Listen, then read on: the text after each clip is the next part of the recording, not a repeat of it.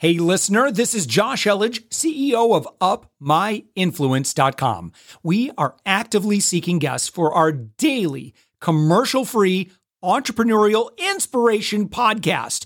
If you know someone who is doing six to eight figures in business, send them our way. Just go to upmyinfluence.com slash guest.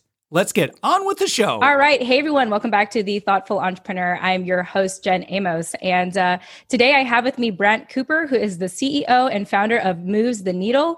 Uh, you can learn more about him and his company at movestheneedle.com. He's also an author, which we'll probably get into in a little bit.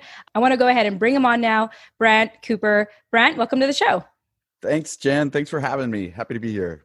Yeah, yeah. I know that we almost missed each other. And so I'm so glad that we made it happen. Yeah, totally. Well, it's a beautiful day here, uh, Friday, uh, weekend coming. So, uh, yeah, it's all good.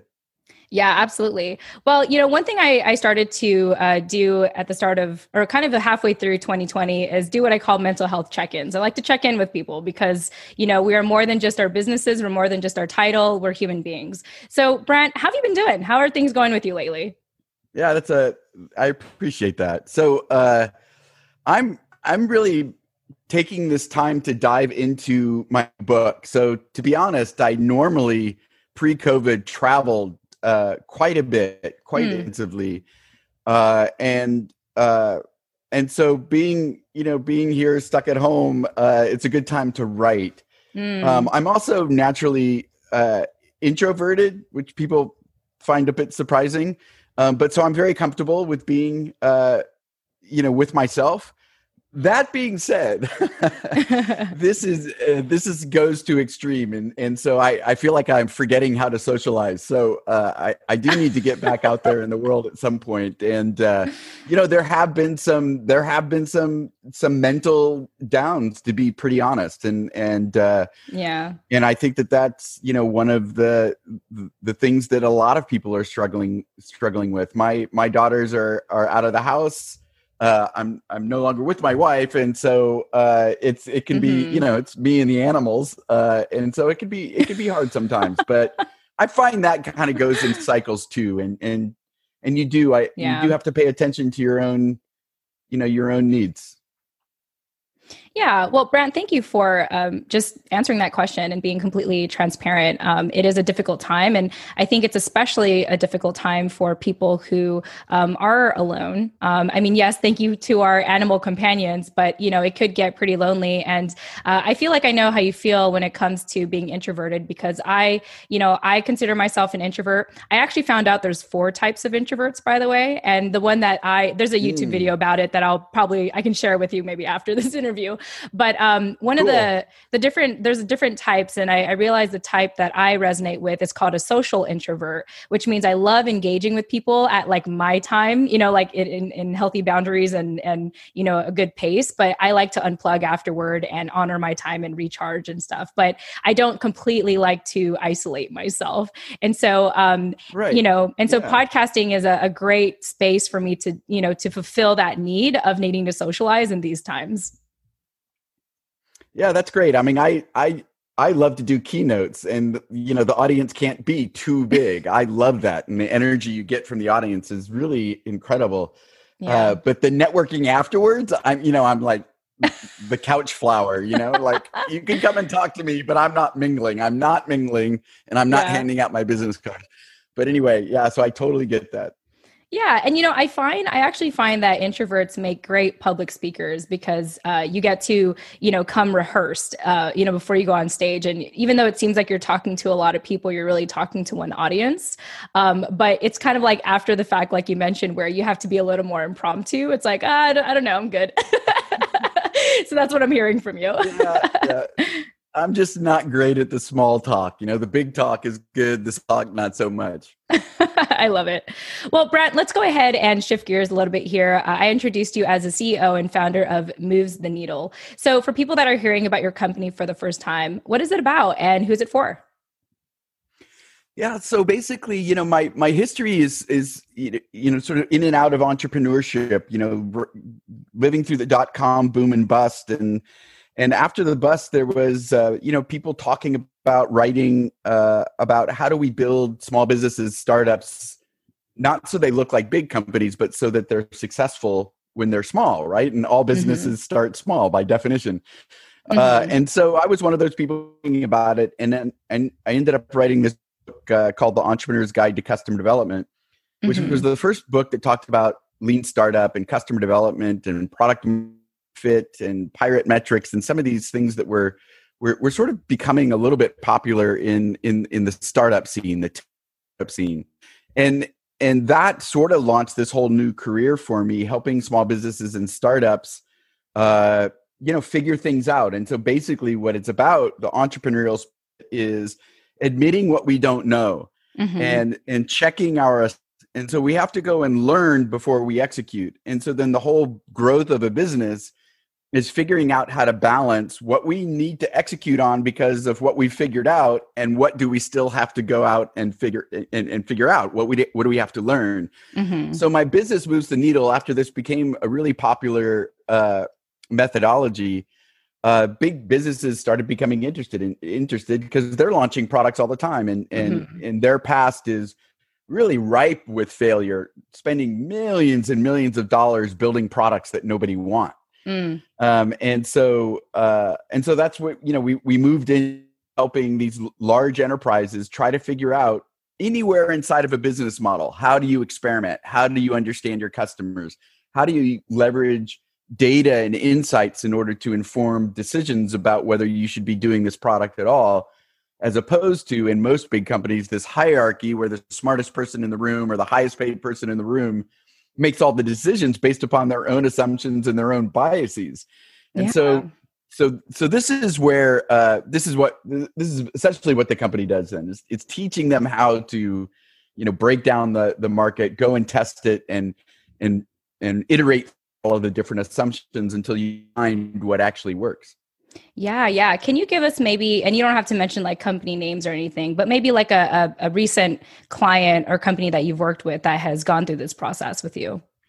Yeah. So, uh, over the summer, we did this all remotely, which was pretty insane. We worked with a large uh, European medical device company, and mm. they are really gearing towards completely transforming their whole business. So they have mm-hmm. these devices that have some amount of digital connectivity, but they're but as a company, their different devices are isolated.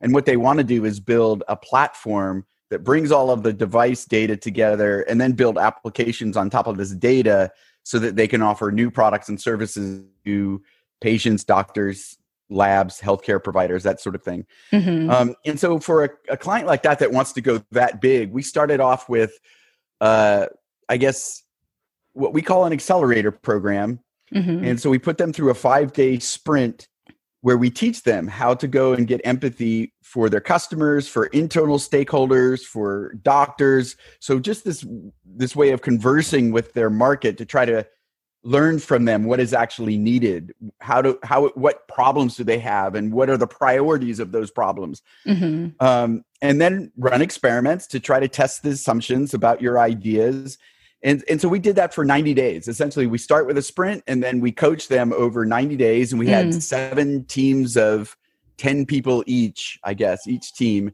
And so uh, it's really sort of this massive effort of really going out and learning the ecosystem and the landscape uh, in order to produce this uh, this new platform so we at the end you know they hadn't built the platform yet they had just get, garnered all of this evidence that then they use in subsequent uh, work mm-hmm. uh, to try to figure out what to build next and what else they need to test mm-hmm. so our company is really focused on building the capabilities so the companies can do some of this work themselves as opposed to doing the work for them yeah. Wow. That's incredible. And I appreciate you uh, really uh, painting that picture for us to better understand, um, you know, what your company does and how it can help um, businesses. And I really like your attitude on, you know, helping small businesses feel uh, be successful without having to be a big business. Um, you know, I think, you know, because I think that America is driven by small businesses. And so to know that you are uh, helping that, I think is astounding. Yeah, thanks. I mean, I totally agree. Small businesses are the backbone of uh, America. They're the backbone of our economy, and of course, they're super hard hit in in the uh, in, in the pandemic and not Yeah. to get political, but I don't think the small businesses really have received the the support that they should. Mm, Um, I think that uh, you know there's a lot of uh, big businesses that also I think are are adversely affecting small businesses, and I think that that's sort of opposite what we should be doing. yeah. But for the entrepreneur themselves, they really have a lot of control over that. You know, I think that there is an adoption of this mindset where they can go out and focus on what do I need to learn now in order to keep my business running and what do I need to learn now in order to grow my business. And and taking a very disciplined approach to that rather than just kind of throwing stuff against the wall yeah. it's how can i take a disciplined approach to figuring those things out and and i really think you know uh, it's likely your entrepreneurs who have already got started and already have a business can do that you know they just kind of have to go back to that the early the mindset of the early days when that's Mhm. probably what they did. They didn't invest all of their life savings in whatever their idea was. Mhm. entrepreneurs i think sort of naturally want to go and, and sort of test. And um, and so a lot of what we teach is is really about the the process of learning Yeah, yeah. It goes back to what you're saying. Um, you know, you help them learn and you help them ex- ex- you help them execute and you help them try to find the balance. Like when do you just keep learning and when do you execute, but when do you stop to execute to learn? You know, it's kind of this uh, cycle, and you know they have they complement each other, and you have to find that balance. And that's so exactly right yep yeah, I wrote that down in my notes here. I put like a circle, like an arrow, like kind of circulating around uh, learning and executing. so Well, that was a, the theme I got from you. Yeah i think it's it's it's uh it's interesting because uh well i think again i think entrepreneurs sort of do this naturally to some degree. Hmm most that i talk to don't think about it in those terms including you know growth startups and big companies. They just don't think about the uncertainty part of it. Hmm and and so i think again i think the pandemic drives some of that home right? So this is something Yeah. that hit us externally that we had really no control over. And so that means that suddenly there's massive amounts of uncertainty. And you can break that uncertainty down to you know what is the uncertainty that we can't control right? We can't control when the pandemic ends. Mhm. okay so we're going to set that aside and and and try not to worry about it. What can we focus on? We can focus upon the uncertainty that we do have some control over like Mm.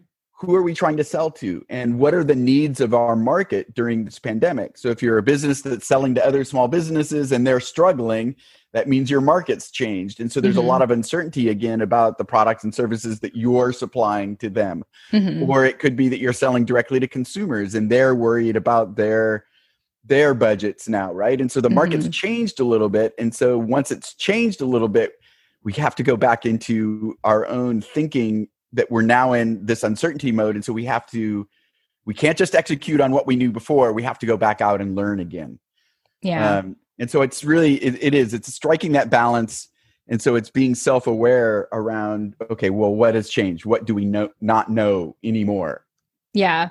I like how you mentioned um, kind of going back to that spirit when they first started off as entrepreneurs and, um, you know, the willingness to learn and experiment and, you know, like try things out. Because I think, uh, I think, I mean, I think human nature is to eventually like settle into something and, and stick with something that's comfortable. Um, and even as entrepreneurs, as innovative and, um, you know, big idea type of people we can be, um, we are still looking, we are fi- still trying to find a sense of stability and predictability.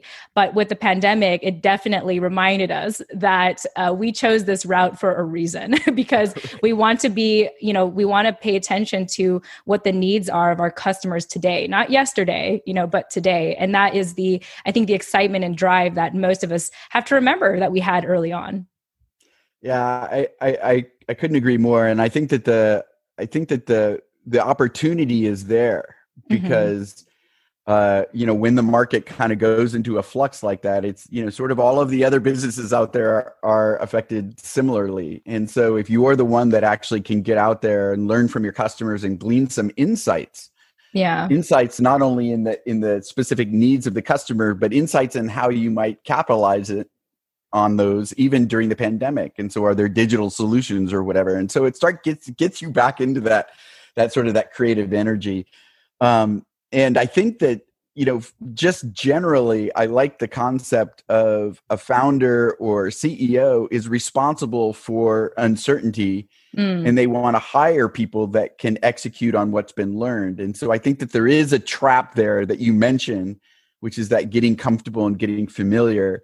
And so that the founder often ends up being the one that's also executing on what they've learned. Mm-hmm, and mm-hmm. you know they believe that they're the best ones to do it and so that that's what they're going to go do and that's all fine but the mm-hmm. business won't grow with that the way the business grows is if they can formulate that blueprint such that somebody else can actually do that job not as well as them but good enough right mm-hmm. good enough is sort of a threshold i need to hire somebody that's good enough to do the job you know to a degree that my customers are still getting the value mm-hmm. um, and then as founder i go off into the uncertainty i go off into the unknown which could be what are additional products i could offer that existing market or services or what are some adjacent markets or that i can actually go and try to tackle that will then end, end up growing the business if that's you know if that's what the entrepreneur wants if they're mm-hmm. happy with where they're at that's great too uh, but but I sort of like the concept of founder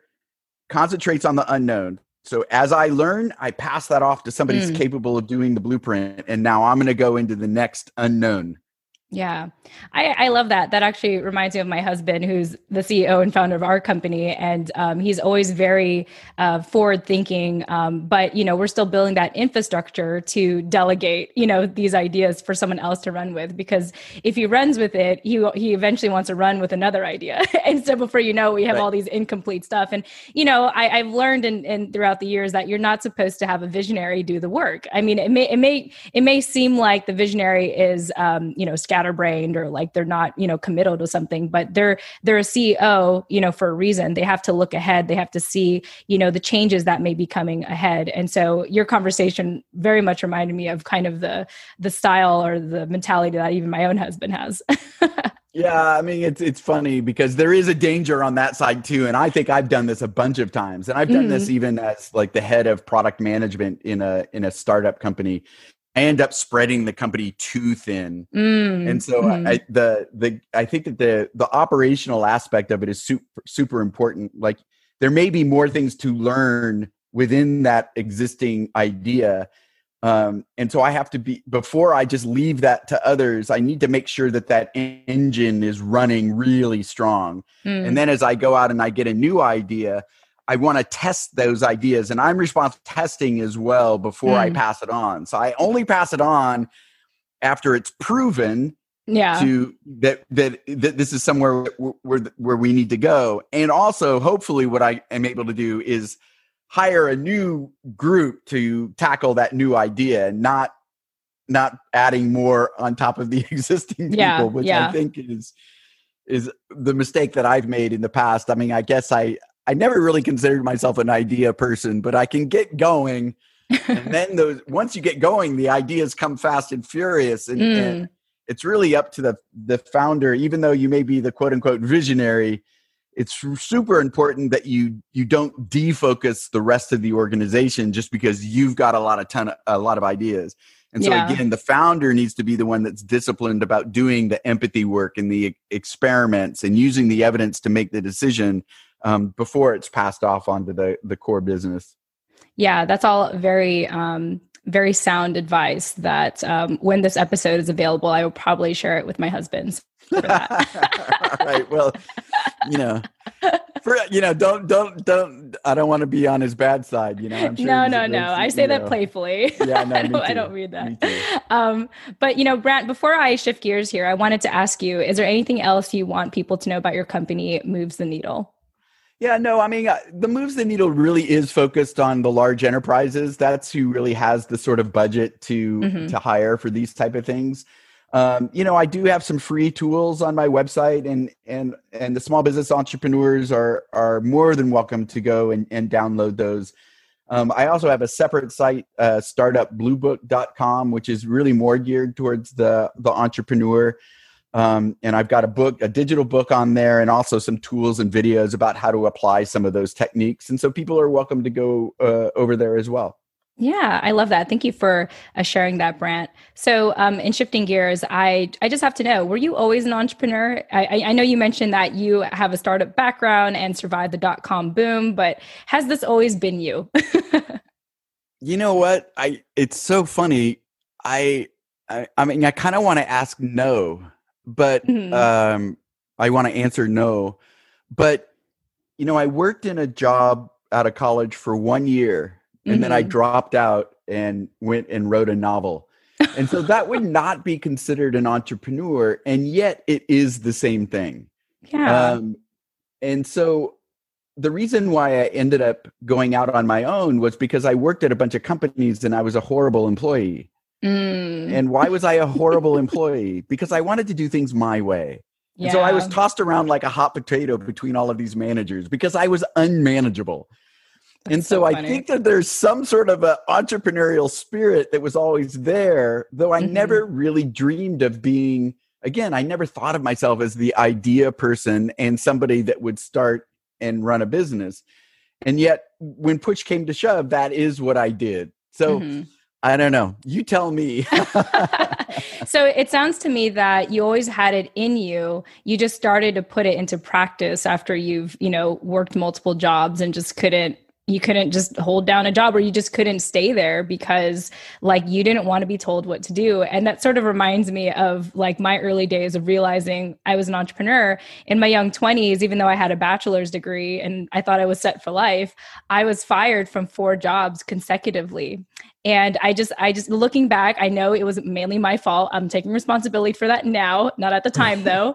And i realized i just couldn't i just couldn't um you know like settle into like normalcy and routine and seeing the same people every day. Like i wanted diversity. I wanted you know to try different things. I wanted to you know challenge the system in a way. And and so you know a decade now a decade later like having been self-employed it's like wow i'm i now i know why that was the case. Like it's not that i was a bad it's not that i suck at jobs it's just that i was better meant to be an entrepreneur. And that sounds like it's a little similar situation for you as well. You're just like that's just that just wasn't me. I just couldn't fit in the shoe. Like it just wasn't my it wasn't my fit.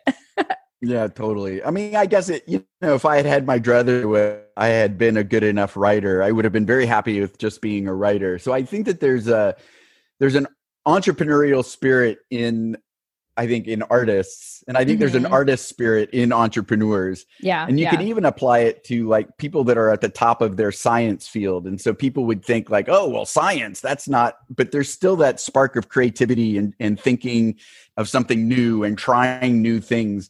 And so I think that there's a bunch of different, you know, aspects the way that spirit is is uh is exercised.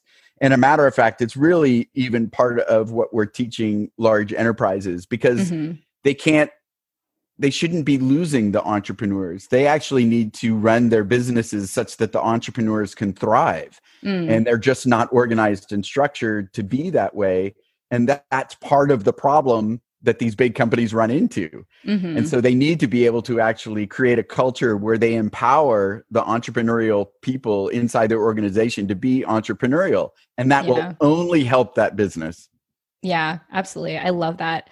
Uh, Brant, I've really enjoyed our conversation today. I want to thank you so much for, uh, thank you again for being here. Uh, before we go, any closing thoughts, any parting advice you want to share to our entrepreneurs and small business owners listening to The Thoughtful Entrepreneur? Yeah, I guess the last thing is when I talk about going out and understanding your customers, I literally mean going out and meeting them, which again is is difficult uh, during the pandemic. Mhm. Um, but go choose five of your customers or ten of your customers and schedule Zoom meetings with them. Have a Zoom coffee with them. yeah. Just check in, just see how they are in the same way you checked in with me Jen, at the beginning of the conversation. And see if if you have those conversations, you uncover these needs, these ways that you can help uh, your customer. And guess what? They're going to remain loyal to you. They may Mm. be able to pay you for those services. Uh, but it, and in the five or ten that you end up connecting with will represent a larger market. So you don't Mm. have to worry about doing hundreds or thousands. The five or 10 will actually represent part of your market. So just go out there and do it. Go, go schedule some Zoom calls with your customers. Yeah, and there's no better time to do that than now because um, Exactly right. people are at home and they're lonely. So take advantage of that. um, Brant, it's been such a pleasure again speaking with you. Thank you again so much for joining us here on The Thoughtful Entrepreneur. Yeah. Thank you for having me, Jen. Yeah. And once again, to our listeners, this is Brant Cooper, the CEO and founder of Moves the Needle. You can learn more about him and his company at movestheneedle.com. Um, and also, if you want to learn about his books, you can go to brantcooper.com forward slash author. With that said, thank you all so much for joining us, and we'll chat with you in the next episode. Tune in next time. Thanks for listening to the Thoughtful Entrepreneur Show. If you are a thoughtful business owner or professional who would like to be on this daily program, please visit upmyinfluence.com slash guest. Now, if you've got something out of this interview, would you share this episode on social media? Just do a quick screenshot with your phone and text it to a friend or post it on the socials. Now, if you do that, tag us with the hashtag UpMyInfluence. Each month, we scour Twitter, LinkedIn, Facebook, and Instagram. We pick one winner from each platform and you get crowned king or queen of that social media. Now, what do you win? We're, we're going to promote you and your business to over 120,000 social media fans totally free. Now, can you also hook us up? Now, in your podcast player right now, please give us a thumbs up or a rating and review. We promise to read it all and take action. We believe that every person has a message that can positively impact the world. Your feedback helps us fulfill that mission.